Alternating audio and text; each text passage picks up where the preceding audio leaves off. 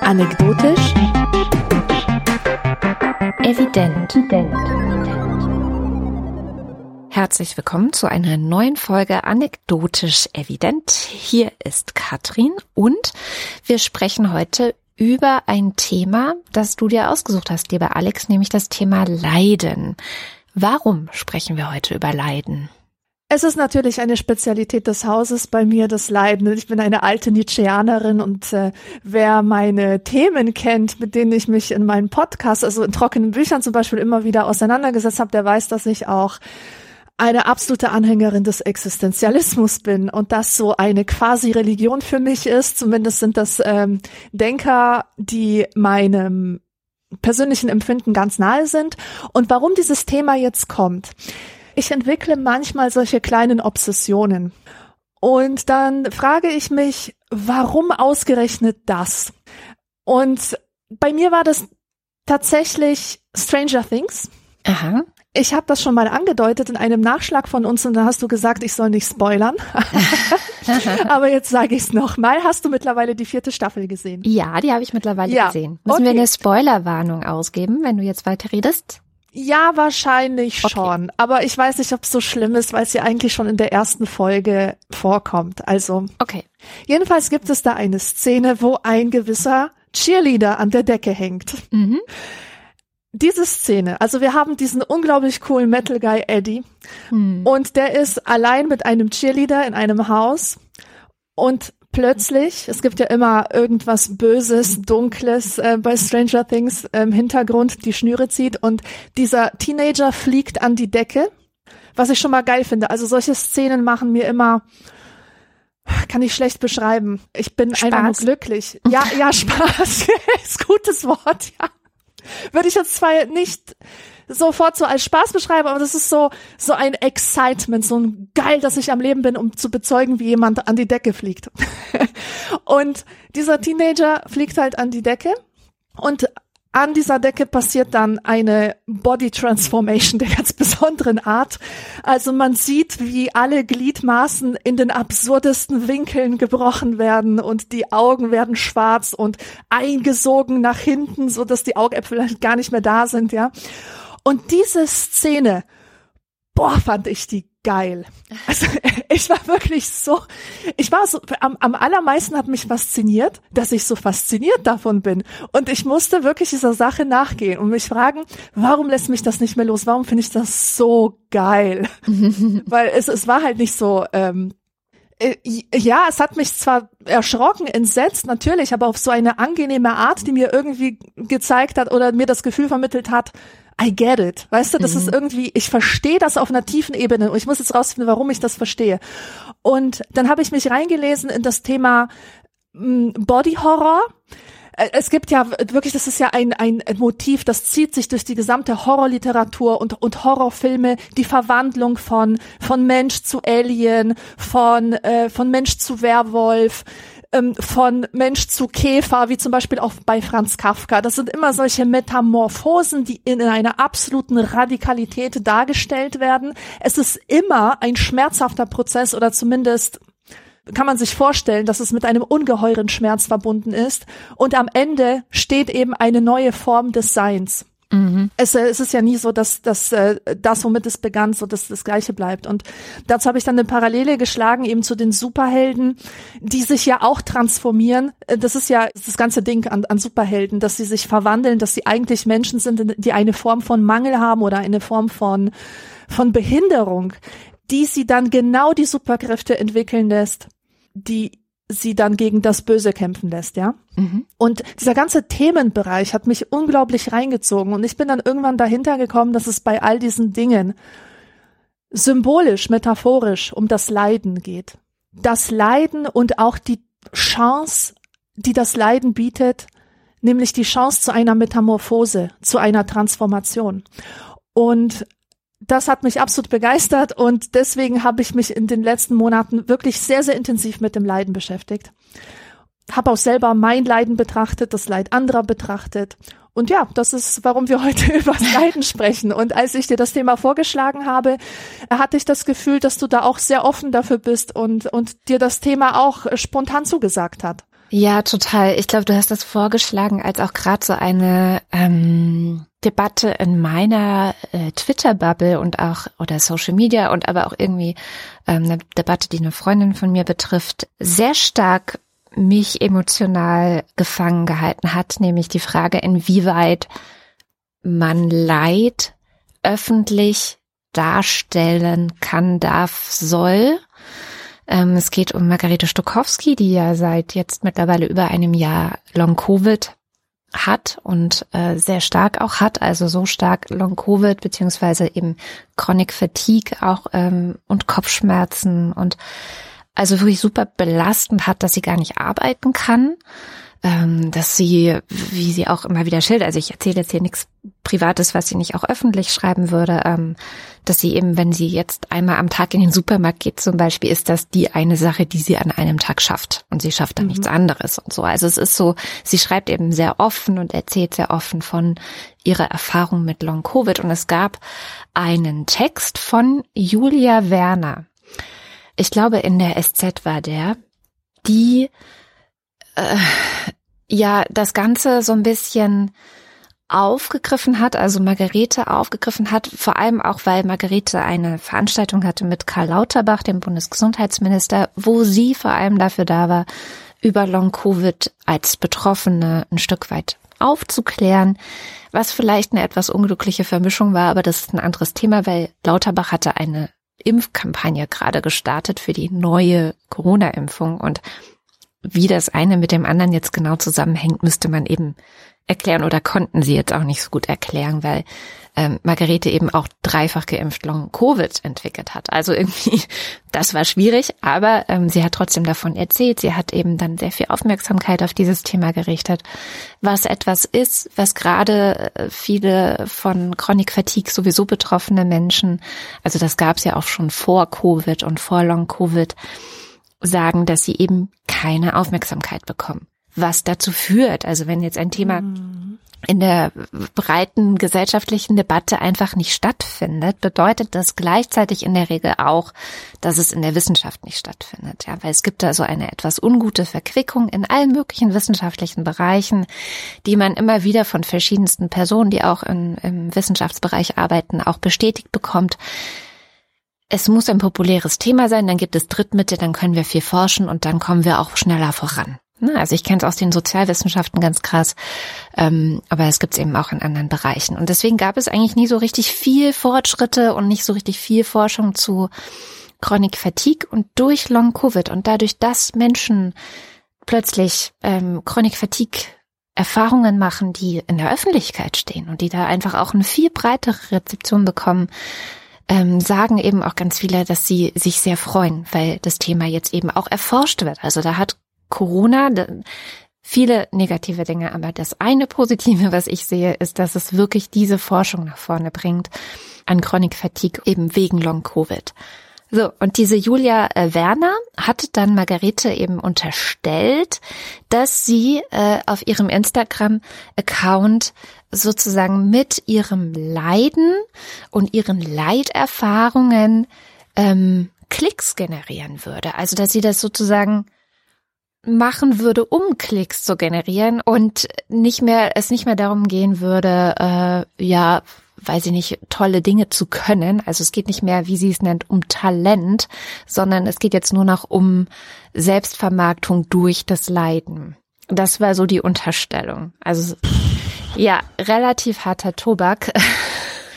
Ja, und ähm, da damit hatte ich mich gerade quasi beschäftigt und versucht auch, also es gab dann auch ähm, viele Betroffene von Chronic Fatigue, unabhängig auch von Long Covid, die sich dann hinter Margarete gestellt haben, die das auch wirklich als ähm, wahnsinnig verletzend empfunden haben, ja, weil ähm, da ist endlich mal jemand, der gehört wird, wenn er darüber spricht, was in der Regel einfach nicht passiert. Also die meisten Chronic Fatigue Betroffenen leiden still und finden nicht statt und werden nicht gesehen.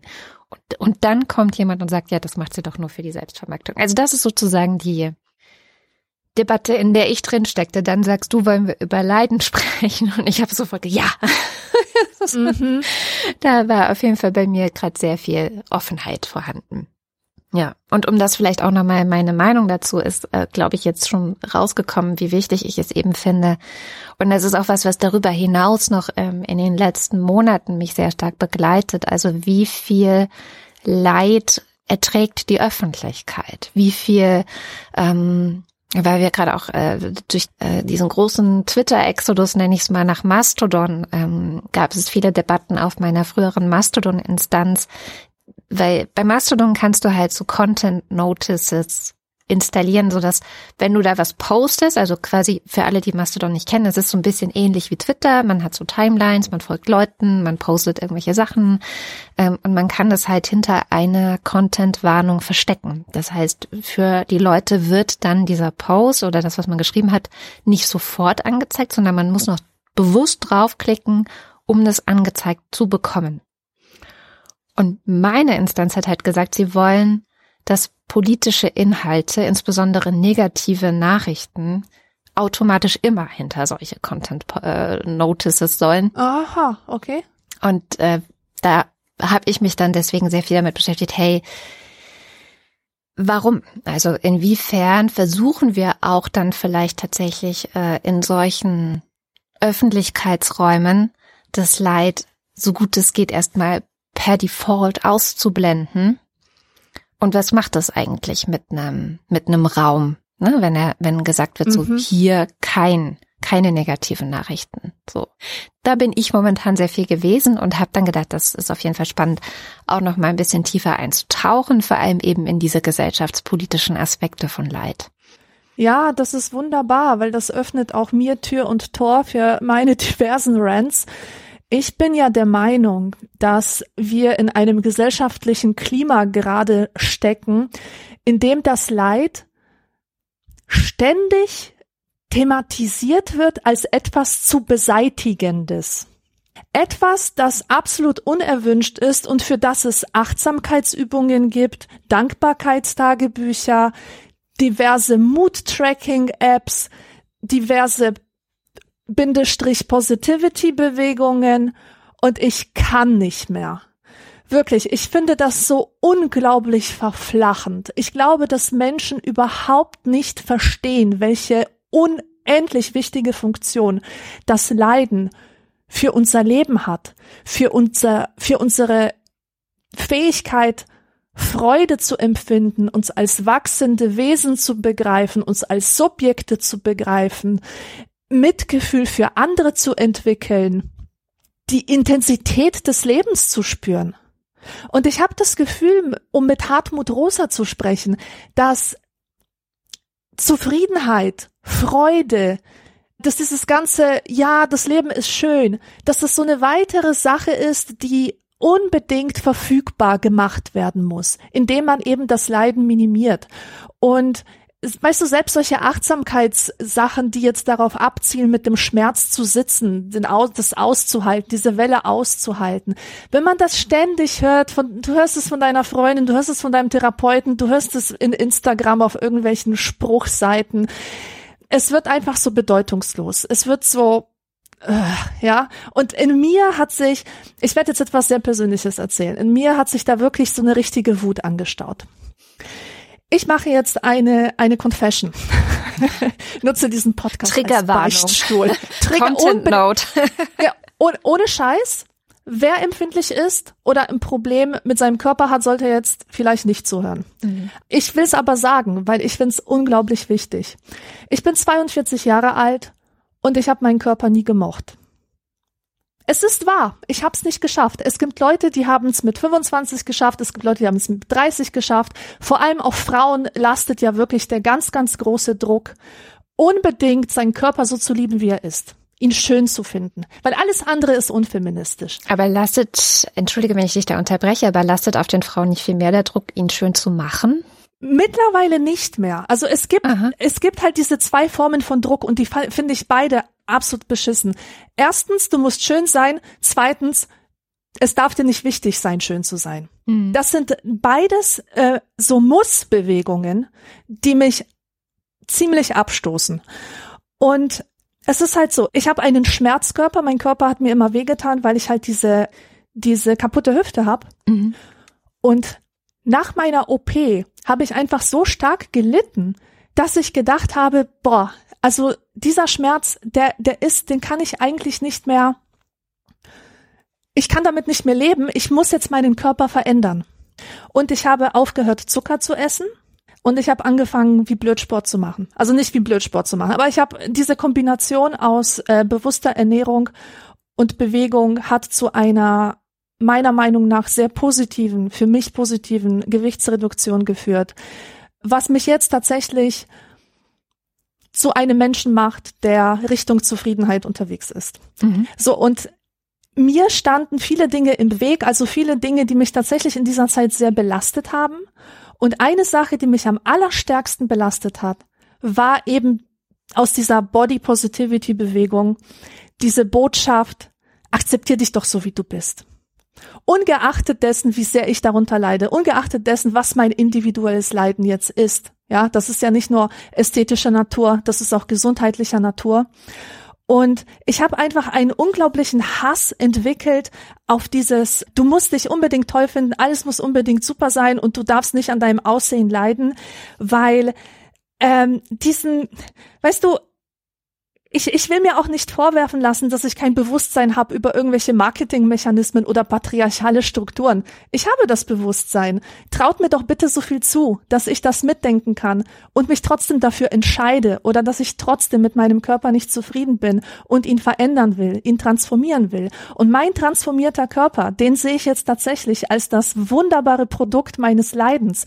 Und das ist ein so gutes Gefühl. Und ich habe das Gefühl, ich kann, ich kann diese, diese Ansicht in der Gesellschaft nicht äußern, ohne gleich mit so einem äh, du musst aber, du darfst nicht, du musst unbedingt dich super finden, konfrontiert zu werden, weil das erlebe ich halt von allen Seiten und ich bin damit nicht einverstanden. Und ich glaube wirklich, dass es ganz, ganz wichtig ist für Menschen zu leiden, ihr Leiden anzunehmen, ihr Leiden zu transformieren, egal auf welche Art und Weise und auch wie das Leid auch immer von den Kindern ferngehalten wird. Ich habe mich auch äh, äh bezogen auf diese Superhelden-Thematik gefragt was das eigentlich ist. Der Superheld, der hat ja irgendeinen Mangel, den er dann durch diese Superkraft kompensiert. Und im Grunde dient diese Superkraft dazu, das Leid dann von anderen fernzuhalten. Mhm. Und ich habe mich dann irgendwann gefragt, ja, aber wenn du das Leid von anderen Leuten fernhältst, beraubst du sie dann nicht der Chance, wahrlich zu wachsen und eine Erfahrung zu haben, die dich zu Menschen macht. Wenn ich so überlege, wen ich eigentlich interessant finde, das sind immer Menschen, die gelitten haben. Wenn jemand nicht gelitten hat, ist er für mich ein super langweiliger Gesprächspartner.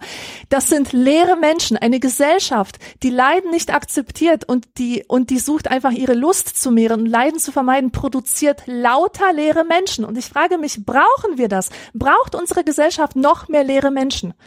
Müssen wir wirklich auf diesem äh, Glücks- und Freude und Zufriedenheit und Achtsamkeitstrip ständig uns bewegen? Können wir nicht eine Art finden, mit dem Leiden wirklich total bejahend umzugehen? So wie Nietzsche. Aber sag du erst mal was dazu, denn sonst ähm, tör, mich, tör mich hier noch in der riesigen Berg an, an unverdaulichen Steinen auf.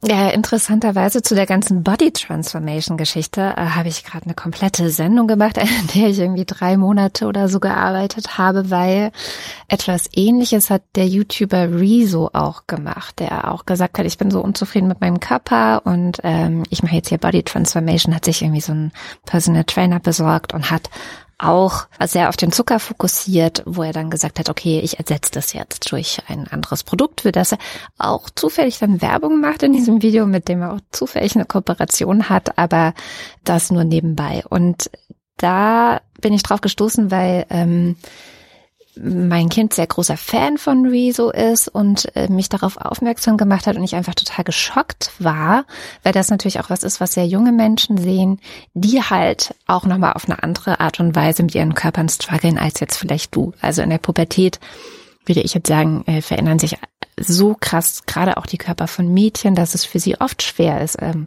damit erstmal klarzukommen, so.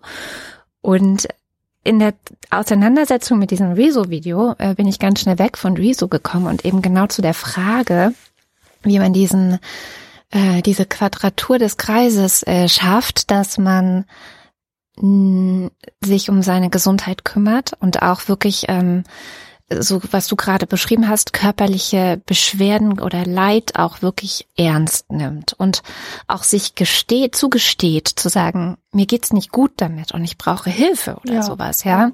Oder ich helfe mir jetzt oder ich gucke mir äh, oder ich, ich überlege eben, wie ich das verbessern kann. Ähm, weil das ist, glaube ich, etwas, was tatsächlich in dieser krassen Body Positivity Bewegung oft unterschlagen wird, dass es eben auch ein Leiden gibt unter bestimmten körperlichen ähm, ja Zuständen, sage ich mal, und die eben auch einfach schlechte Gesundheitszustände sind. Und gleichzeitig, also wie schafft man das, ohne gleichzeitig eine Atmosphäre zu schaffen, die Diet Culture heißt, also eine Kultur, eine äh, gesellschaftliche Kultur, in der es diese Verknüpfung sofort gibt, dass dünn oder gesund quasi synonym sind, weil das ja auch einfach nicht stimmt. Und dazu sagen so, okay, was ist denn jetzt hier in der Mitte, fand ich sehr, sehr spannend. Ähm, habe wirklich mit verschiedensten PsychologInnen geredet, auch äh, mir sehr viel angelesen dazu. Und weil beides ja Leid erzeugt. Also wenn du äh, im Zweifel wirst du unter Diet Culture leiden, auch wenn du gar keine körperlichen Probleme hast, weil du ein Speckröllchen zu viel hast oder irgendwas an dir nicht schön findest oder eine verzerrte Körperwahrnehmung oder oder oder. Also das erzeugt Leid. Aber andererseits erzeugt es natürlich auch Leid, sich nicht um gesundheitliche Dinge zu kümmern. Und total geil fand ich deswegen ähm, einen Ansatz aus den USA. Da gibt es eine Klinik, die ist hergegangen hat gesagt, wir verbannen jetzt erstmal alle Wagen also sie haben keine Möglichkeiten, ihre Patienten zu wiegen, sondern wir messen alle anderen körperlichen, ähm, weiß nicht, Blutwerte, äh, wie steckt das Herz, was macht die Lunge, also alles, was du messen kannst. Gibt es irgendwelche Probleme in den Gelenken? Gibt es, ne, also die machen schon eine sehr, sehr gründliche Anamnese und kümmern sich dann mit den Patienten um diese Dinge. Also sie kümmern sich wirklich um die Gesundheit, ohne dabei auf das Gewicht zu gucken und haben sehr viel größere Erfolge als äh, klassische Medizin, nenne ich es jetzt mal, die halt ganz oft hergeht und sagt, ja, um gesund zu werden, müssen sie Gewicht reduzieren. Weil da tatsächlich, es gibt einen gewissen Zusammenhang, aber der ist eben nicht zwingend und für die Psyche ist es wichtiger, oder für die Psyche kann es schlimmer sein, umgekehrt kann das Leid für die Psyche eben schlimmer sein, dass daraus kommt, dass wir so eine Stigmatisierung von bestimmten Körperformen in der Gesellschaft haben. So. Und was zu Essstörungen führen kann und so weiter und so fort. Und das fand ich jetzt äh, in dem Zusammenhang nochmal ganz wichtig mitzugeben an der Stelle, weil du auch sehr stark vom Abnehmen eben gesprochen hast. Ich habe aber rausgehört, dass es eigentlich der Sport ist und die gesunde Ernährung und andere Dinge, die nicht zwangsläufig zum Abnehmen führen müssen, die aber sehr sicher zu einem gesunden Körper führen. Ähm, und genau diese Dinge sozusagen zu tun, ist, glaube ich, das, was ich gerne promoten würde an der Stelle. Okay. Genau. Okay, dann muss ich es noch mal ein bisschen negativ machen, nachdem du das so schön aufgefangen hast. Ist denn für dich Selbsthass eine legitime Motivation, etwas zu tun? Oder ist Leiden eine legitime Motivation, etwas zu tun? Weil ich muss, ich muss ja, es sind zwei sagen, verschiedene Dinge. Ne? Also der Selbsthass ist nämlich im Zweifel steht der dir im Weg, wenn du was für dich tun willst. Weil warum solltest du was für dich tun, wenn du dich hast? Und das Leiden ist natürlich etwas, was in allen Behandlungen, also egal ob es jetzt psychische Sachen sind oder äh, physische Sachen, ist ja immer die Frage, was ist der Leidensdruck? Und wenn der eben eine bestimmte Schwelle erreicht, lassen sich Leute ja auch helfen. Erst dann in der Regel, ja, anstatt ja, ja, äh, vorher genau. schon mal was zu tun. Insofern sind es für mich zwei verschiedene Dinge, weil ich würde eher sagen, Selbsthass führt im Zweifel dazu, dass du nicht zum Arzt gehst. Mhm. Das zeigt tatsächlich auch die Forschung. Also was, was ich halt festgestellt habe bei mir, und das ist ziemlich traurig, aber leider, leider muss ich diese Feststellung machen. Ähm, ich hatte vor ein paar Jahren immer noch zu kämpfen mit Minderwertigkeitsgefühlen aus meiner Kindheit. Mhm. Und die habe ich ja tatsächlich dann sehr gut in den Griff bekommen mit all den Sachen, die ich gerade kritisiert habe. Ja. Selbstfürsorge, Selbstmitgefühl, Achtsamkeit, ja. Dankbarkeitstagebuch und so. Ja. Wunderbar. Das hat alles funktioniert. Und es hat meine Persönlichkeit kaputt gemacht. Uh? Es hat, ja, das ist halt der perverse Twist an dieser Sache. Ich habe ein Stück weit mein Ego runtergefahren. Was heißt ein Stück weit? Wirklich sehr, sehr stark runtergefahren. In dem Sinne, dass ich verstanden habe, dass ich wertvoll bin, auch dann, wenn ich nichts leiste. Auch wenn nicht jedes Jahr ein Buch von mir erscheint, auch wenn ich nicht ständig irgendwelche Podcasts produziere, auch wenn mein Name nicht dauernd in der Zeitung steht, bin ich ein wertvoller Mensch. Das war für mich eine revolutionäre Entdeckung. Und das habe ich durch diese Sachen tatsächlich in den Griff bekommen. Mhm. Nur habe ich dann nach ein paar Jahren gemerkt, dass ich keine Motivation habe, um irgendwas zu schreiben. Es gab nur eine Motivation und das ist die Liebe.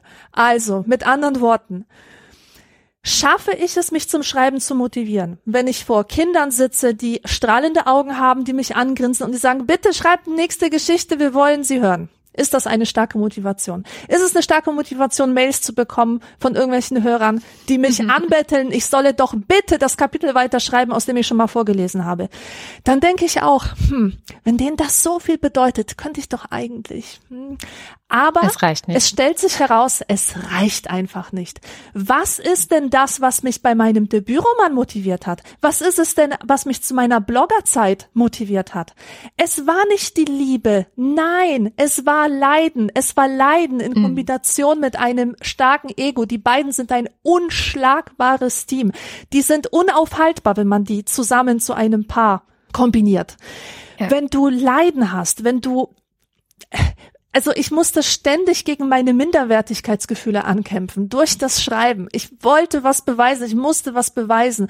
All die heftigen schlimmen, dunklen Gefühle, die ich in mir hatte, konnten durch das Schreiben transformiert werden. Das ist so, so wie Nietzsche sagt, so dieses körperliche Leiden, das körperliches Leiden sein, das wird transformiert durch diese geistige Schöpferkraft, also die der Geist hat, der, der dann das alles in etwas Ästhetisches umwandelt. Und das war eine so starke Motivation für mich, dass es, dass es tatsächlich zu dem wurde, womit ich dann auch mein Geld verdient habe. Und ich habe das nicht mehr. Weißt du, und diese, diese Erkenntnis, die war für mich ein absoluter Schlag. Also so ein, so ein, mm, ich musste richtig schlucken, mhm. als ich das erkannt habe, dass ich vom Leiden motiviert werde, denn Leiden ist es, was unsere Realität bricht und uns radikal zwingt, sich dazu zu verhalten. Wenn du leidest, kannst du, du kannst nicht passiv bleiben. Deine Realität ist gebrochen, du musst gucken, dass die irgendwie wieder zusammenkommt. Da, das macht dich kreativ, das macht dich aktiv und das, und da habe ich auch so meine, meine äh, komische perverse Sehnsucht nach einer Katastrophe endlich verstanden. Ich habe nämlich als Wohlstandsmade, die ich ja bin, ich meine klar, es gibt Leute, die sind viel reicher als ich, die leben in tollen Häusern mit Garten und Hund und was weiß ich. Ja, das habe hab ich natürlich alles nicht, aber wenn ich mir ganz neutral auf mein Leben gucke, geht's mir gut. Ich, ich bin ein Mensch ohne Probleme. Ich lebe im Wohlstand.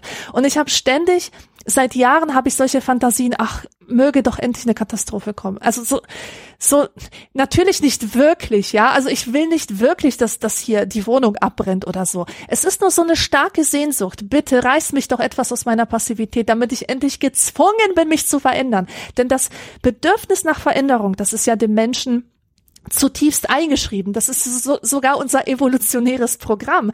Ähm, hast du dich zum Beispiel schon mal gefragt, warum es immer so ist, sobald wir ein Ziel erreicht haben, von dem wir geträumt haben, wollen wir es nicht mehr oder es fühlt sich halt so schulterzuckend äh, an. Also so, mh, hm, ja, okay, und was jetzt? Und dann kommt die Lehre und man braucht wieder was Neues. Man ist nie zufrieden, wenn man das Gute erreicht hat. Und das liegt daran, dass wir das evolutionär in uns drin haben, mhm. uns weiterentwickeln zu müssen. Und das Gute, sagt auch Nietzsche, ist eigentlich das Ende von allem, ja? Das will die Evolution nicht von uns. Die Evolution will von uns, dass wir uns weiterentwickeln und deswegen legen wir uns auch selbst Hindernisse in den Weg oder haben zumindest eine Sehnsucht danach, um dieses Leben aus uns herauszuholen, um uns weiterzuentwickeln, um, äh, um uns zu transformieren. Und ohne Leid ist es kaum möglich, behaupte ich. Ich würde insofern zustimmen, als dass ich äh, ganz oft denke, dass die meiste Kunst aus Leid entstanden ist. Ja. Ob es Musik ist, ob es Bilder sind, ob es äh, irgendwelche Theaterstücke sind. Also ich glaube tatsächlich schon und merke das auch an mir, dass man eben so einen bestimmten, auch hier Leidensdruck wahrscheinlich braucht, um diese Kunst erst aus sich rauszuholen, um diesen transformativen äh, Prozess in Gang zu setzen und äh, finde auch selbst meistens Kunst dann ich will nicht sagen langweilig, aber doch nicht so zu mir sprechend, wenn sie nicht aus einem Leitmoment herausgeboren ist. Also wenn sie uh, um das Glück geht oder so. Ja. Ähm, das macht einfach ein bisschen uninteressant. Und es ist auch so ein bisschen wie Tolstoi gesagt hat. Also die glücklichen Familien sind alle gleich oder ich weiß nicht mehr, wie das Zitat genau war, aber äh, unterscheiden tun sie sich in ihrem Unglück eigentlich. Und da wird's dann interessant. Also wie ist das jeweilige Unglück für die einzelnen Menschen ausgestaltet? Und es sind ja auch, ist ja auch die große Literatur, die am meisten mit uns resoniert, wo wir eben Brüche, Konflikte, leidvolle Erfahrungen oder Entwicklungen oder ja, also diese, diese klassische Heldenreise ist ja keine Reise, in der alles immer einfach und gut ist. Das wäre ja mega langweilig und uninteressant. Das heißt, da bin ich total bei dir. Ähm, für mein wenn ich jetzt ganz persönlich werde und gucke, was ist mit meinem Leben, wie finde ich das bei mir vor, bin ich so froh, dass das Leid in meinem Leben gerade keine dicke Rolle spielt. Weil ich habe so das Gefühl, aber es ist eine ähnliche Debatte, wie ich auch oft in so Elternkreisen äh, führe. Wie notwendig ist es sozusagen, dass die Kinder schon erfahren, wie schrecklich und scheiße und leidvoll die Welt ist. Ja, also ähm, begehrt man auf, wenn in der Schule eine Lehrerin, ein Lehrer das Kind unfair behandelt oder es mhm. gemobbt wird oder äh, irgendwelche Dinge passieren, die nicht passieren sollten. Also da gibt es einfach so eine Meinung, ähm, die so sagt, na ja, es ist doch gut, wenn Kinder und Jugendliche mit Leid konfrontiert sind. Ähm, sie müssen das lernen, sie sollen lernen, damit umzugehen, um sozusagen auch eine Art Resilienz überhaupt erst entwickeln zu können, ist es notwendig. Ja, das ist auch meine Position übrigens. Und meine Position ist da immer gewesen, so ich werde das mit Sicherheit nicht forcieren. Ja. Weil ich finde, Familie zum Beispiel sollte ein Schutzraum sein, in dem jetzt nicht Leid per Default an der Tagesordnung mhm. ist. So, das kommt schon noch von alleine von außen. Die Welt Absolut. ist schlecht genug. Die Gesellschaft ja. ist beschissen.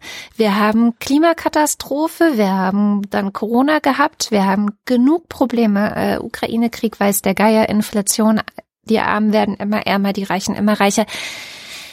Ich muss nicht in der Familie dafür sorgen, oder auch äh, so diese Einstellung haben, oh, das Kind muss trainiert werden auf Leid, weil das wird es. Die Welt wird es trainieren. Die Welt ist voller Leid. Mit Sicherheit, ja. Und, und, und deswegen bin ich tatsächlich an diesem Dankbarkeitsmoment immer noch, dass ich denke, ich bin so froh, dass ich im Moment keine Depression habe. Ich bin so froh, dass es mir körperlich einigermaßen gut geht, nachdem ich lange Long-Covid hatte.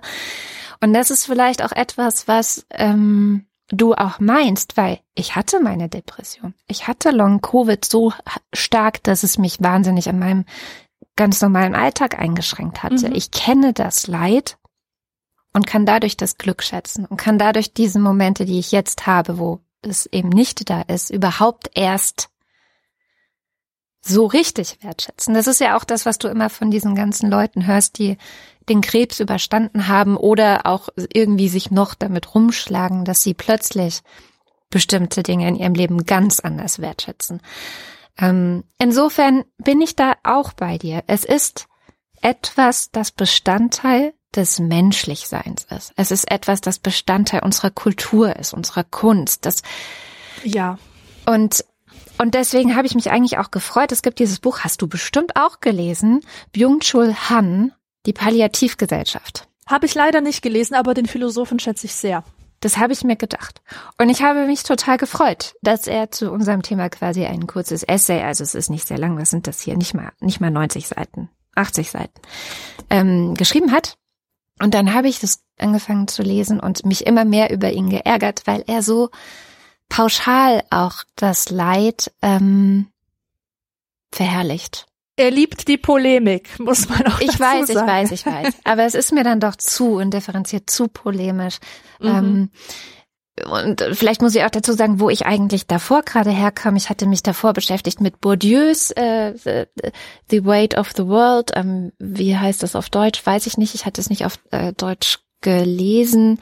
Ähm, das Original war La Misère du Monde. Also äh, mhm. Bourdieu, der eben am Ende quasi seines Werkens, also 1993 ist es erschienen, nochmal hingegangen ist und gesagt hat, okay, und jetzt gehe ich zu wirklich den, den in Anführungszeichen ganz normalen Leuten im Alltag, weil ihm wurde immer der Vorwurf gemacht, dass auch seine Theorie so abgehoben sei und mit den normalen, in Anführungszeichen, Menschen wenig zu tun hätte und sie darin nicht vorkämen. Und Bourdieu hat sich dann wirklich die Mühe gemacht und ist wirklich zu Schichtarbeitern, ähm, äh, Geflüchteten, äh, Leuten, die krank sind, also wirklich so, wo man eben in der Gesellschaft das Leid findet und meistens am sozial unteren Ende, also in den unteren Klassen, ist hingegangen und hat einfach diese Menschen reden lassen und berichtet von deren Leid, um zu zeigen, so es gibt eine, eine gesellschaftliche Schicht im Grunde, und es sind meistens eher die ärmeren Menschen, deren Leid ganz alltäglich ist, mhm. deren Leid wir in der Regel nicht sehen, so ein bisschen wie ich vorhin erzählt habe mit Chronic Fatigue, deren Leid in der Politik keine Rolle spielt, in den Medien keine Rolle spielt. Und deswegen schaue ich da jetzt ganz besonders hin, weil es eben so eine, eine wichtige soziale Komponente unserer Gesellschaft ist, darüber auch zu sprechen. Und da kam ich quasi her und habe gedacht, darüber will ich auch unbedingt reden, weil es gibt eben mhm. diese krasse soziale Komponente, also Klassenkomponente im Grunde beim Leid und habe dann ähm, die Palliativgesellschaft gelesen und konnte nicht anders, als mir die ganze Zeit zu denken, du privilegierter Arsch. Mhm. Hast doch keine Ahnung. Du schreibst hier über Leid, als wäre es etwas, wofür die Leute sich auch noch schön bedanken sollten, dass sie das jetzt erleben dürfen. So, also jetzt spitze ich zu und bin polemisch, ähm, aber auch äh, herausgefordert durch ihn, weil er wirklich, ich meine, der Gedanke, den finde ich total gut, dass er sagt, äh, es kann ja nicht sein, dass wir als Gesellschaft nur noch darauf bedacht sind, jedes Leid auszumerzen im, im, im puren Entstehen. Also eigentlich schreibt er auch gar nicht über Leid, sondern Schmerz. Also ihm geht es wirklich auch vor allem um Schmerz und er, genau wie du sagt er, es ist, kommt so viel Wichtiges aus Schmerz. Durch Schmerz können wir Dinge erkennen, die wir ohne Schmerz nicht erkennen können. Schmerz ist wie Wut, ein Hinweis darauf, dass etwas nicht stimmt und, und, und, und, und. Und eigentlich versuchen wir die ganze Zeit nur, es mit Schmerzmitteln sozusagen zu ähm, betäuben. Betäuben, ja. Oder und wenn es nicht Schmerzmittel sind, dann das, was du vorhin meintest, irgendwelche Achtsamkeitsübungen oder irgendwelche. Also eigentlich bist du als als lebender Mensch die ganze Zeit dazu aufgerufen, dich darum zu kümmern, keine Schmerzen zu haben, kein Leid zu erfahren. Ja, genau. Auch um, und da finde ich dann wieder ähm, seinen Punkt ganz gut, möglichst gut in der Leistungsgesellschaft zu funktionieren und ja. äh, nicht und den Kapitalismus letztendlich damit auch zu stützen. Und was ich so ein bisschen gerne suchen würde, ist eigentlich der Mittelweg zwischen diesen beiden Extremen, also dieses ja, umarme, embrace the light, embrace the suffering oder so, wie äh, Byung-Chul Han das macht und dem anderen, was ich eigentlich so ein bisschen vom Bourdieu mitgenommen habe, zu sagen, im Grunde kennen wir das Leid der Leute gar nicht. Ja. Wir sehen es fast nie. Wir, be wir beschäftigen uns null. Es ist uns egal. Es spielt keine Rolle in unserer Politik. Und es wird Zeit, dass wir da hinschauen und dass wir dieses Leid auch wirklich als etwas annehmen, was wir, was, was ein Arbeitsauftrag eigentlich an die Gesellschaft ist, an, an eine Gesellschaft, ja. die sozial gerecht ist. So. Ja, und das, das führt mich jetzt zu Camus, einem absoluten Lieblingsdenker von mir, der die Absurdität der Welt postuliert und sagt, sobald du erkannt hast, dass die Welt eine Stumme ist, dass sie dir keine Antworten gibt, dass eigentlich alles meaningless ist und dass du völlig allein bist auf der Welt, hast du im Grunde zwei Möglichkeiten. Du kannst dir das Leben nehmen als Ergebnis dieser Erkenntnis oder du kannst flüchten in die Hoffnung, in die Religion, in irgendeine Ideologie.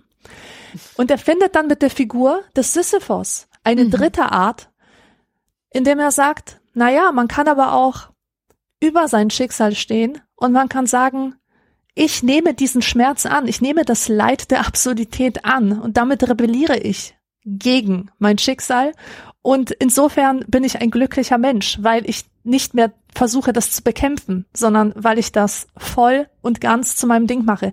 Und, und wenn man dann noch weitere Werke von Camus liest und vielleicht auch ergänzt noch durch Karl Jaspers, für den das auch sehr, sehr wichtig war, der kommt dann auf das Thema der Solidarität und welche ungeheure Rolle die anderen darin spielen, das Leid geringer zu machen oder das Leid einfach auch als ähm, also durch die Gemeinsamkeit wird ja die Einsamkeit des Leids überwunden.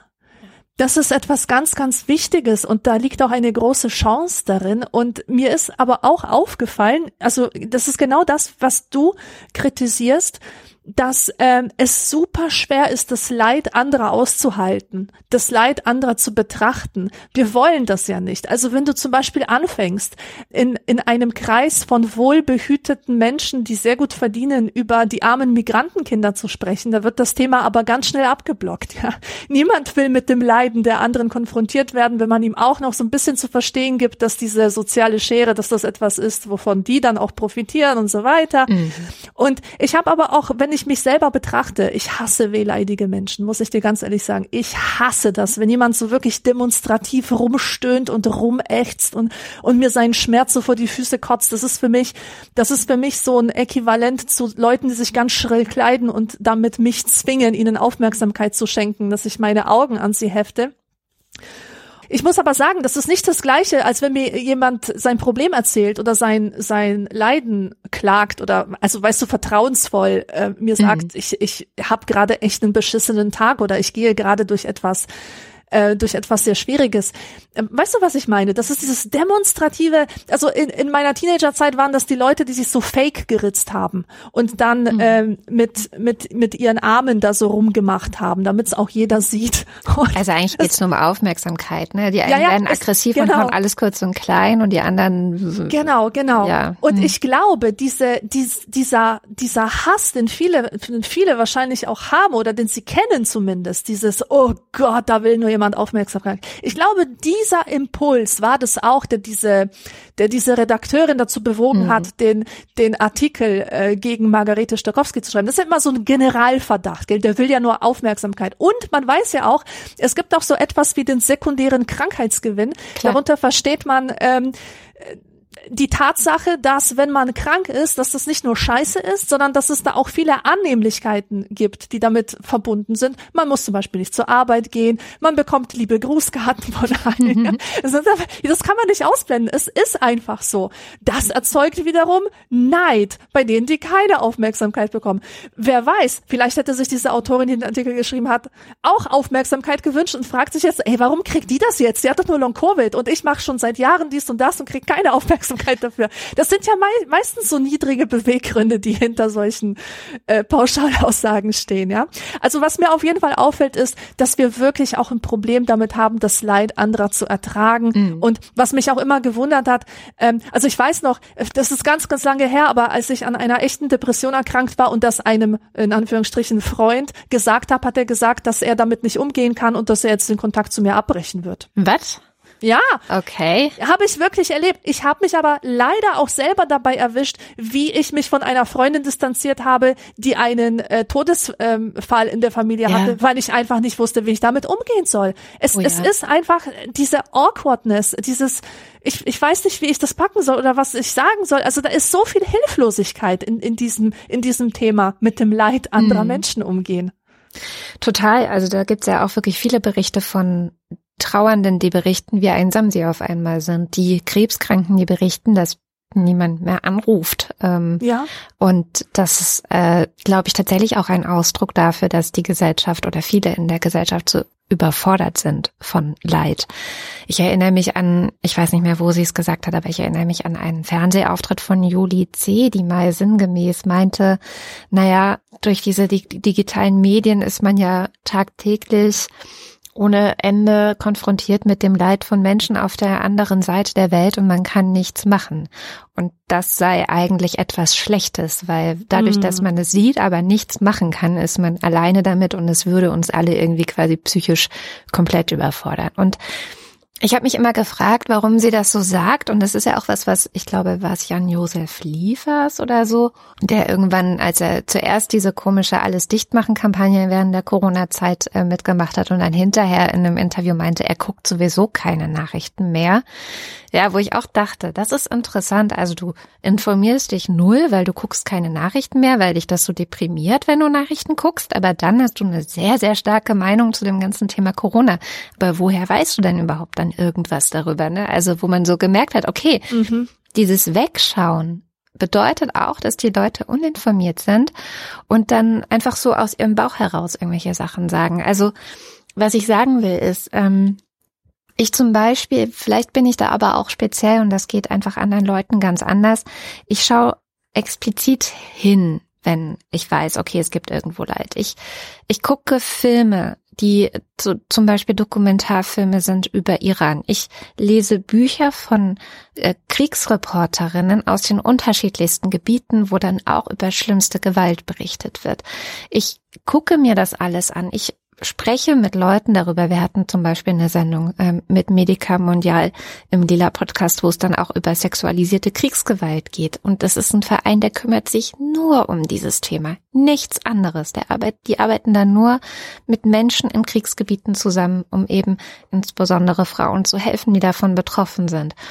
Und diese diese Einstellung von, ich ertrage das Leid anderer nicht oder ich will das nicht sehen oder ich will keine Nachrichten oder schon zumindest keine negativen Nachrichten hören, die sorgt ja dafür im Grunde, dass man noch weniger tut, als man vielleicht könnte. Also ich kann natürlich, mhm. wenn ich negative Nachrichten aus Iran jetzt bekomme, gefühlt kann ich gar nichts machen. Ich kann da nicht jemandem helfen oder so. Und doch kann ich helfen. Und das fand ich einen sehr schönen Begriff, den Mohammed Amjahid in der Taz zu diesem ganzen Thema Triggerwarnungen und negative Nachrichten ausblenden und so. Ich verlinke den Artikel auch in den Show Notes.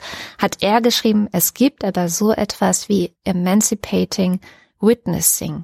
Alleine, dass es Zeugen gibt, allein, dass Menschen es sehen, dass sie es wissen, dass es passiert, hat etwas Emanzipatorisches die Dunkelheit und das unter dem Radar und unter der äh, Öffentlichkeit stattfinden, ist die eigentliche Problematik. Deswegen wird ja auch in solchen Terrorregimen das Internet abgeschaltet.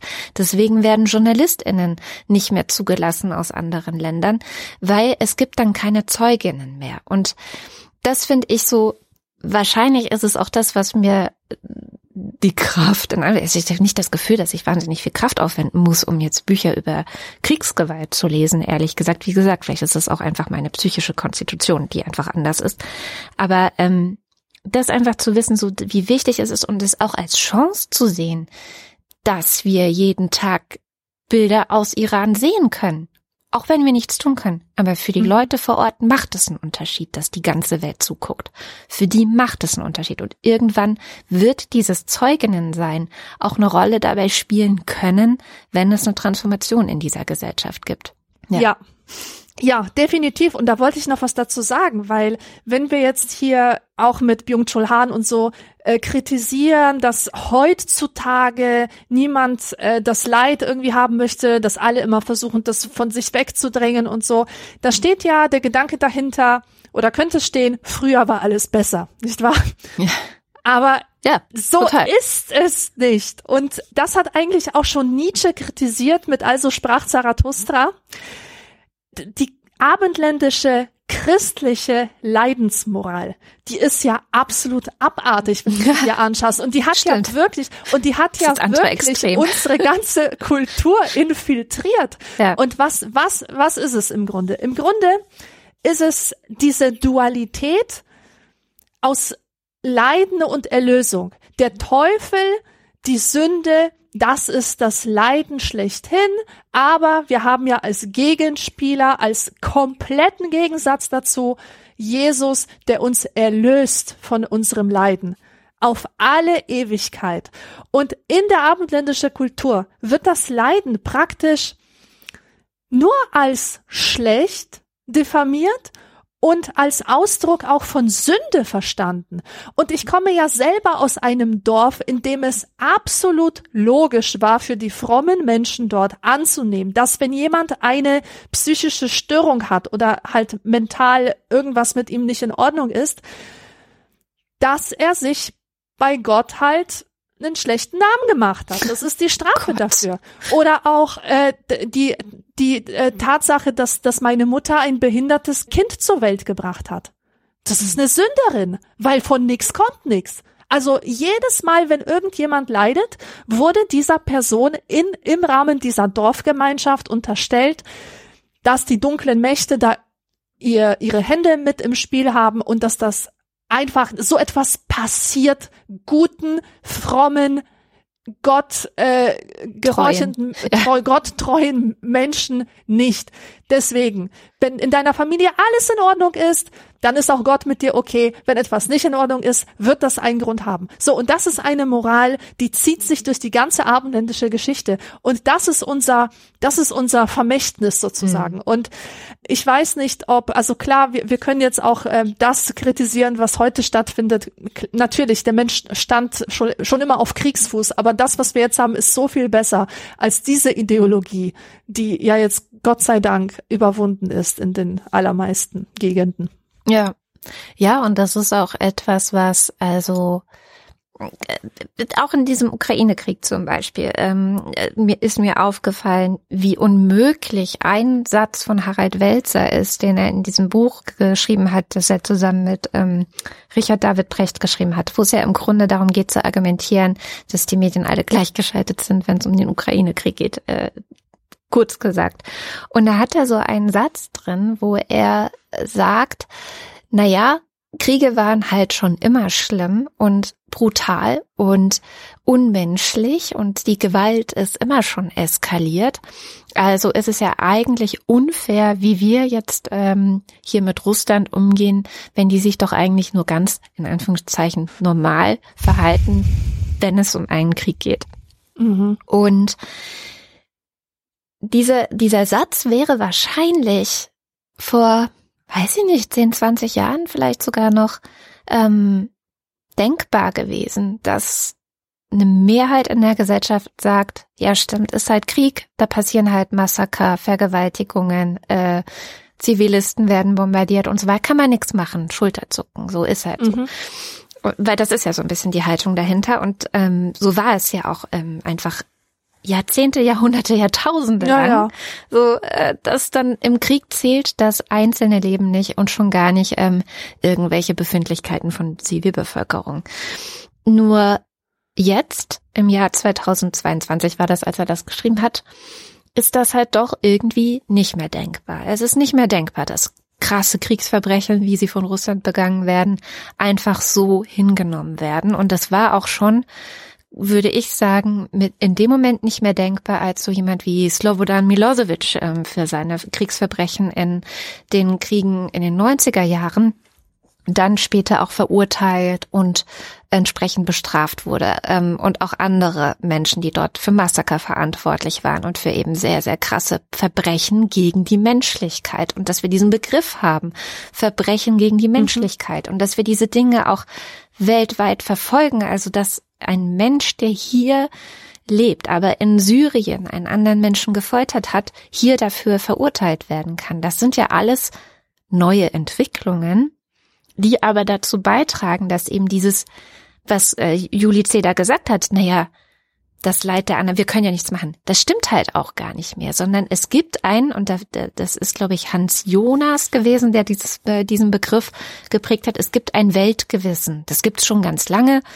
Wahrscheinlich auch ausgelöst durch das, was ähm, im Dritten Reich hier bei uns in Deutschland passiert ist, dass die Menschen auf der Welt sich gesagt haben, okay, wir müssen füreinander Verantwortung übernehmen. Wir müssen auch Menschen in anderen Gebieten, auch wenn sie noch so weit weg sind, schützen, wenn der eigene Staat sie nicht mehr schützt. Es gibt auf UN-Ebene eine ähm, Resolution oder ein ein Prinzip eigentlich, das heißt Responsibility to Protect. Also wir sind auch dafür verantwortlich, dass in Ruanda so etwas nicht wieder passiert, dass keine mhm. Massaker, keine Genozide mehr passieren. Das müssen wir verhindern. Und das finde ich eben ist auch ein, ein Erfolg dessen, dass man Leid nicht mehr als normal hinnimmt, als etwas, oder wie die Kirche eben gesagt hat, da sind die Leute halt irgendwie selber dran schuld. Wenn da jetzt Heuschrecken ja. sind in Ostafrika, okay, dann äh, haben die wahrscheinlich irgendwas falsch gemacht, wenn sie da jetzt Heuschrecken haben. Könnte man ja. Zu viel geschnackselt, wie eine bestimmte Adlige sagen würde. Oh mein Gott. oh mein Gott, ja. Ne, also das geht ja alles nicht mehr. Also klar sagen diese Leute das noch und versuchen damit natürlich wieder die alte Realität herzustellen, die es mal gab, aber es funktioniert ja nicht mehr. Und das ja. finde ich schon ist ein Ergebnis davon, dass wir beim Leid anderer eben nicht wegschauen, sondern dass wir da auch in der Ukraine jetzt zum Beispiel Beweise sammeln, alle möglichen ZeugInnen sammeln, die dann halt auch wirklich im Zweifel irgendwann vor Gericht und dieses Tribunal wird ja auch gerade versucht, schon jetzt zu organisieren und auf die Beine zu stellen, vor Gericht aussagen werden und dann wird es Gerechtigkeit geben. Also da finde ich dann auch, das hat ähm, Byung-Chul Han auch in seinem Buch, dass er sagt, das Leid ist wichtig als ein gesellschaftlicher Indikator, dass etwas nicht in Ordnung ist und es wegzudrücken würde bedeuten, einfach darüber hinwegzugehen. Und da ist er dann auch wieder so ein bisschen im Grunde einig mit Bourdieu, ähm, weil wir dürfen es nicht ignorieren. Wir dürfen es nicht, nicht nur nicht ignorieren, sondern wir müssen eben hinschauen.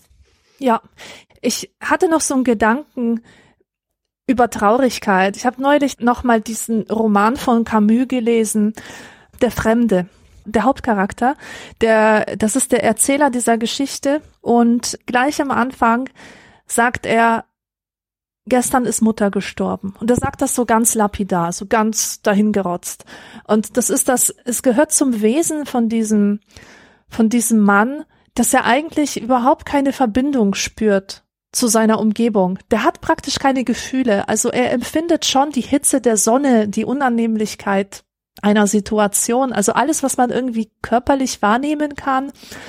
Aber er spürt jetzt nicht den Schmerz über den Tod seiner Mutter. Mhm. Und ähm, das hat mich so nachdenken lassen über die Funktion von von Traurigkeit, auch im Kontext der anderen Gedanken von Camus, weil Camus äh, beschreibt auch die Absurdität als, als so eine Situation, dass du zum Beispiel alles übers Universum weißt. Du kannst dir alle Formeln anschauen. Du kannst mannigfach, also du kannst so viele Fakten ansammeln über irgendwas, was du mit wissenschaftlichen Methoden über die Welt rausgefunden hast. Aber am Ende stehst du vollkommen ratlos davor und kannst überhaupt keinen Sinn draus machen. Ja, also es, du kannst es nicht begreifen. Das ist so wie über deinen Tod Bescheid wissen, aber das nicht packen können. Also du kannst es nicht erfassen, nicht so richtig. Also im, im Grunde sagen dir diese ganzen wissenschaftlichen Fakten und Tatsachen so gar nichts, denn du hast, du bist einfach nur in deinem Körper gefangen, du hast nur deine Sinne, du nur das ist echt, was du mit deinem Körper erfahren kannst. Und ähm, dann habe ich eben über die Traurigkeit nachgedacht, was was das eigentlich für ein Gefühl ist oder der Schmerz oder das Leiden. Das ist dir tatsächlich, das ist das ist so eine Erkenntnishilfe. Indem du den Schmerz spürst, begreifst du, was passiert ist. Wenn zum Beispiel dein Vater stirbt oder so, du könntest ja genauso darauf reagieren, wie die Figur aus dem Camus-Roman, ja, du ist halt tot, ja, aber du kannst nicht wirklich begreifen, was das für dein Leben bedeutet. Aber wenn du diesen Schmerz spürst, diesen Trennungsschmerz oder diesen Schmerz, wenn etwas weg ist, das eigentlich Teil deines Lebens war, äh, wenn du diese Traurigkeit tatsächlich voll und ganz intensiv mit deinem Körper spürst, dann hilft dir das zu verstehen, was da passiert ist. Also durch das körperliche Leiden kommt es zu, zu diesem kognitiven Verständnis einer Situation, die eigentlich unbegreiflich ist. Und das finde ich auch ist ein, eine sehr wichtige Funktion von Leiden. Wie auch, was du gesagt hast, dass man erkennt, was in der Welt schiefläuft oder auch, dass man erkennt, wo Gefahren liegen. Mhm. Ich meine, um, um diese Bedeutung der, der eigenen körperlichen Erfahrung nochmal hier herauszustellen. Ich finde, es gibt ja dieses schöne Beispiel von dem Kind, das an die Herdplatte kommt ja. und sich da die Pfoten verbrennt, ja. Das ist eine Erfahrung. Das ist eine Lektion für das Kind. Das ist die Lektion, Herdplatten sind heiß, mach das nicht wieder. Also das Kind lernt die Welt kennen, lernt die Gefahren kennen, Gefahren zu vermeiden durch eigene Erfahrung. Und wir wissen ja auch alle, dass gute Ratschläge überhaupt nichts bringen, dass nichts bringt, wenn jemand erzählt, er hätte das äh, irgendwas erlebt und deswegen sollst du es nicht machen. Du brauchst auch immer die eigene Erfahrung, die eigene Konfrontation mit irgendwas Schwierigen, um, um wirklich eine Lehre aus sowas zu ziehen. Oder? Oder, also hast du äh, jemals gelernt, also aus so einem Second-Hand-Wissen von jemand anderem? Ich, ich zumindest nicht. Also ich brauche tatsächlich immer den eigenen Schmerz, das eigene Leiden, um ähm, zum Beispiel eine negative Lektion zu lernen. Hm. Hm, ob ich es immer brauche, ist eine gute Frage. Ich glaube eigentlich nicht, weil gerade auch die Beispiele, die ich vorhin genannt habe, also so Bücher zu lesen über äh, Kriegsgewalt in bestimmten Gebieten, sowas ist mir natürlich nicht passiert.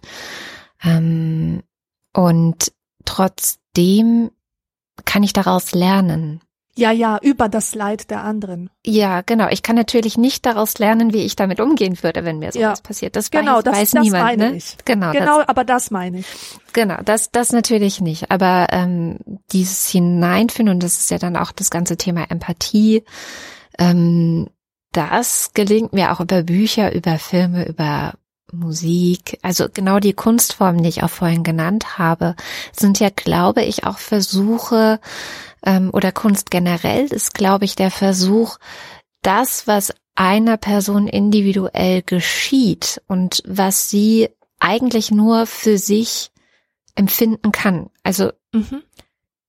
Schmerz hat ja auch diese, dieses Problem, wenn jemand zum Arzt geht, sagt, ich habe hier und dort Schmerzen, kann der Arzt nicht nachfühlen, wie die Schmerzen mhm. sind. Und das ist ein Problem, weil im Zweifel wird der Arzt, die Ärztin das unterschätzen, was das bedeutet für die Person und wird es nicht ernst nehmen oder, na, also grundsätzlich ist es ein Problem, dass wir ähm, mit unseren Erfahrungen von Schmerz oder von überhaupt allen möglichen Emotionen und Gefühlen immer erstmal total alleine sind. Und jede Kunst, würde ich sagen, ist eben der Versuch, nicht mehr alleine zu sein, sondern einen Ausdruck zu finden, der von anderen rezipiert werden kann und sie berührt und sie auch bewegt. Und das ist ja, es ist, glaube ich, natürlich auch begrenzt nur und fällt auf einen Resonanzraum, der auch ganz eigene Erfahrungen hat und vielleicht löst das was völlig anderes aus, als die Person, äh, die es gemacht hat, ähm, gefühlt hat. Aber trotzdem, glaube ich, gibt es eben doch so eine Verbundenheit und gibt es ein, ein gemeinsames, ähm, nicht geteiltes Leid, aber ein, ein, ein, ein gemeinsames ich weiß überhaupt nicht, wie ich das nennen soll. Der, der Jung Chul Han hatte da sogar ein Wort für, aber ich habe es mir nicht angestrichen. Etwas, aus dem wir alle so schöpfen quasi, wenn es um Leid geht. Das nicht, das doch nichts Individuelles ist und das doch etwas ist, was äh, als Menschheit geteilt wird. Verstehst du, was ich meine? Ja, absolut. Ich verstehe absolut, was du meinst, weil das nicht total an, anknüpft an meine Überlegungen, die ich zurzeit anstelle über das Wesen der Kunst. Ich denke auch gerade nach so über das, die, den Unterschied zwischen menschgemachter Kunst und äh, ja. künstlicher Intelligenz und so, ja. Und da, da spielt das halt auch mit rein. Ähm, welche Bedeutung, frage ich mich, hat eigentlich die Kunst für den Menschen? Und da bin ich auch auf diesen Gedanken gekommen, dass es tatsächlich ähm, einen Zugang Kunst verschafft ja einen Zugang zu einem sehr allgemeinen Gefühl. Also das, was uns alle verbindet, das ist natürlich dieses Konfrontiertsein mit dem eigenen Sterben, mit, mit, mit dem Tod, mit dem Leiden. Und was Kunst macht, ist eine extrem individuelle Erfahrung nehmen und sie etwas zu etwas Allgemeinem machen. Also so, dass du allgemein, das Allgemeine im Individuellen erkennen kannst. Und dass das tatsächlich funktioniert, zeigt mir mein extremes Berührtsein von einem Choral von Bach. Es handelt sich um Herr unser Herrscher, Eröffnungschoral aus der äh, aus der Johannespassion. Und das ist, ja gut, ich kann jetzt natürlich, äh, ich treffe jetzt bestimmt nicht den Geschmack äh, von, von allen, äh, das ist natürlich klassische Musik, ja. Aber dieses Werk, als ich das zum ersten Mal gehört habe, es hat mich absolut umgehauen. Ich konnte nicht mehr aufhören zu heulen. Jedes Mal, wenn, wenn ich draußen unterwegs war und das anhatte, mir sind die Tränen runtergelaufen wie nix. Es geht in diesem Werk um die Kreuzigung Christi. Und in diesem Choral, Herr, unser Herrscher, wird quasi schon das, das Leiden von Christus gespürt. Also man weiß schon, was kommt. Man weiß schon, dass der Mann sterben wird. Aber gleichzeitig ist auch schon der Erlösungsgedanke mit drin. Und musikalisch drückt sich das halt so aus. Du hast halt so krasse Dissonanzen am Anfang, die, die so eine Spannung, eine Reibung erzeugen, wo du denkst, oh mein Gott, das ist düster, das fühlt sich nicht gut an, das ist traurig. Und dann durch die Schichten von, von Musik äh, kämpft sich so eine Art Euphorie aus diesem Leiden heraus. Und es, es ist so triumphal und so unglaublich. Und dann kehrt das Leiden wieder zurück. Und das ist einfach so ein Hin und Her, so ein Hand in Hand von Leid und Glück. Und du weißt ja, ich kann mit Religion nichts anfangen. Ich bin jetzt ganz bestimmt keine Christin. Ich habe äh, keinen Bezug zur Leidensgeschichte Jesu. Mich berührt das null.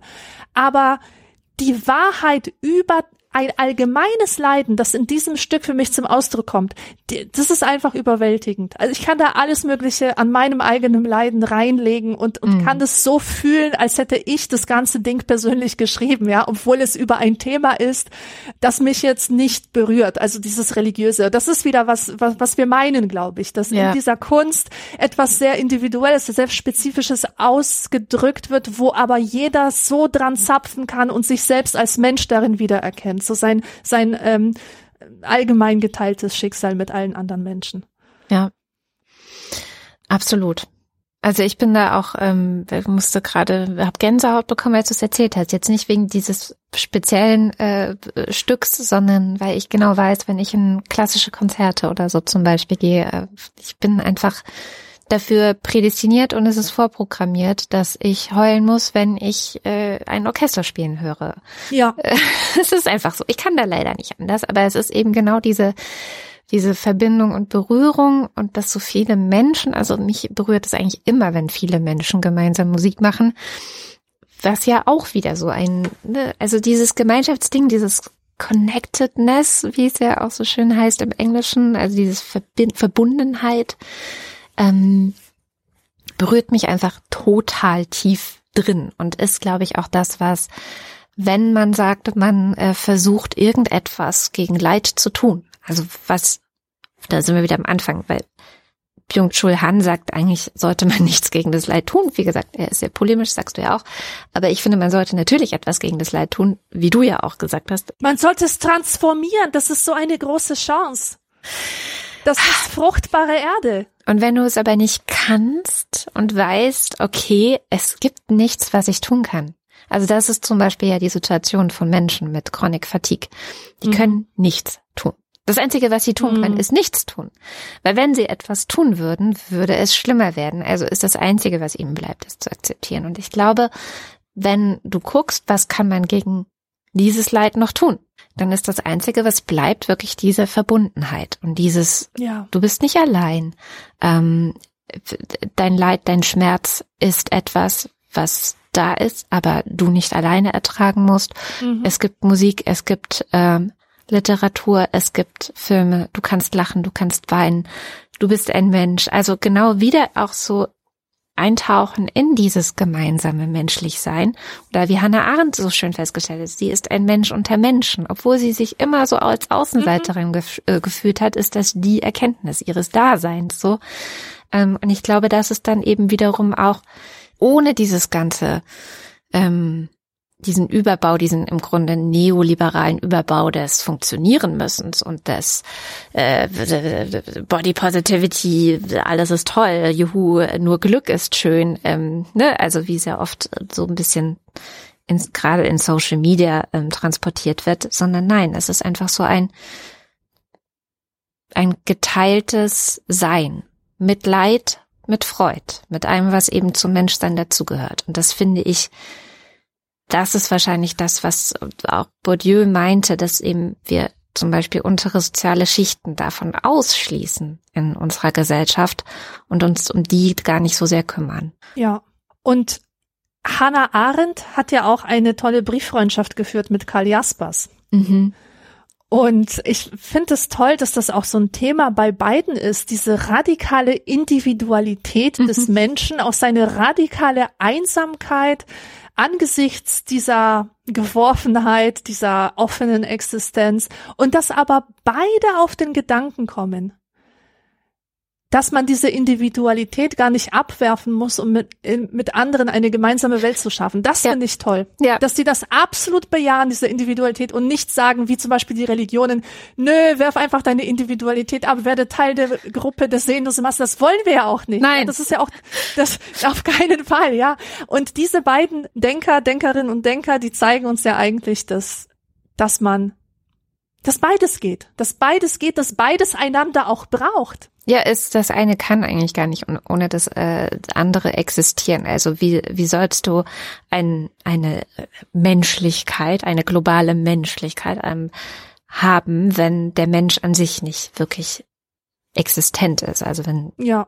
er nicht als Individuum existent ist. Ich glaube auch, das ist aber auch dieses genau hin und her ähm, immer wieder Ping-Pong was viele Menschen, glaube ich, umtreibt und was viele Philosophen und in der Psychologie und dieses, wie kann man in der Bezogenheit zu anderen bei sich selbst bleiben oder überhaupt man selbst werden. Also glaube, wenn man jetzt Jugendliche zum Beispiel anschaut, sind die natürlich noch viel, viel mehr in so einem Modus, dass sie, dass das, was die anderen machen, was ihre Peers machen, was ihre Clique macht, was Gleichaltrige tun, das ist viel, viel bestimmender und wichtiger in dem Moment als dieses, okay, ich werde, wer ich bin, wo ich oft den Eindruck habe, zumindest bei mir jetzt, und ich kenne aber auch viele andere, denen es so geht, ist ein Prozess, der vielleicht mit 30 oder so beginnt.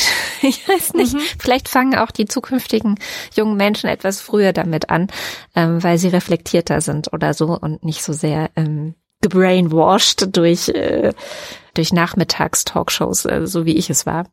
Aber trotzdem ähm, ist, ist diese, diese, diese Balance und dieser Spagat, den man da hat, Bezogenheit und Individualität ist ja, glaube ich, auch das Grundthema der Psychologie. Ja. Also was für ein Beziehungs- und Bindungstyp bin ich eigentlich? Und wie lebe ich darauf basierend dann mein Leben? Das ist, das ist so fundamental für alles. Und das ist dann aber auch wiederum das Plädoyer. Es, es braucht eine Bezogenheit. Und wenn jemand anderes leidet, dann ist Wegschauen nicht das, was diese Bezogenheit ausdrücken würde, sondern auch wenn man überfordert ist von dem Leid anderer, was ich komplett verstehe. Und man wird wahrscheinlich was Falsches sagen ähm, oder etwas, was irgendwie komisch ist. Trotzdem in Kontakt zu bleiben, ist schon ein Wert an sich. Mhm. Also im Grunde schauen wir in den Abgrund. Ja. Und tun wir Permanent. es gemeinsam. Genau. Und tauschen uns darüber aus. Das ist ja auch was, was wir sind. Also einerseits der Mensch als ein Wesen, das Kunst schafft. Ich glaube schon, dass das so etwas ist, was sehr, sehr, sehr konstituierend für Menschheit, für die Menschheit, für die Menschlichkeit ist. Mhm. Und andererseits der Mensch als jemand, der, dann hatten wir ja auch eine ganze Sendung drüber, eben Geschichten erzählt mit anderen. Ja, ja genau. Ja, hast du noch was auf der Liste? Nein, ich habe nichts mehr auf der Liste. Ich glaube, wir haben alles Wesentliche tatsächlich zum Ausdruck gebracht. Das finde ich sehr schön. Ich kann mir vorstellen, dass das jetzt erstmal viel war, auch für alle, die zugehört haben. Trotzdem würde mich total interessieren, ähm, gerade auch, weil ich noch nicht fertig bin mit dem darüber nachdenken, wie man eben mit dem Leid ähm, umgeht, dass man in den Nachrichten zum Beispiel sieht. Also ich will nämlich zum Beispiel auch nicht sagen, dass es nicht legitim sei, zu sagen, jetzt bin ich gerade nicht in der Lage, Nachrichten zu konsumieren. Mhm. Ähm, insofern, das ist natürlich total legitim aber vielleicht nicht ganz aus den globalen Geschehnissen ausklinken. Weil, was auch vielleicht noch ganz wichtig ist an der Stelle zu sagen, wenn man sagt, ich zum Beispiel, ich interessiere mich nicht für Politik oder Politik ist mir egal oder was auf der Welt passiert, ist mir egal, ähm, dann wird es wahrscheinlich so sein, dass das, was auf der Welt passiert, ähm, trotzdem dein Leben bestimmt. Auf eine, mhm. irgendeine Art und Weise. Und du kannst dich halt entscheiden, dass, ob du das gestaltest oder ob es gestaltet wird von anderen. Ja. Ja, dann äh, vielen Dank für dieses schöne Gespräch. Und ähm, ja, wenn ihr mögt, schreibt uns gerne eure Kommentare dazu auf anekdotisch-evident.de. Und bis zum nächsten Mal. Bis dann. Tschüss.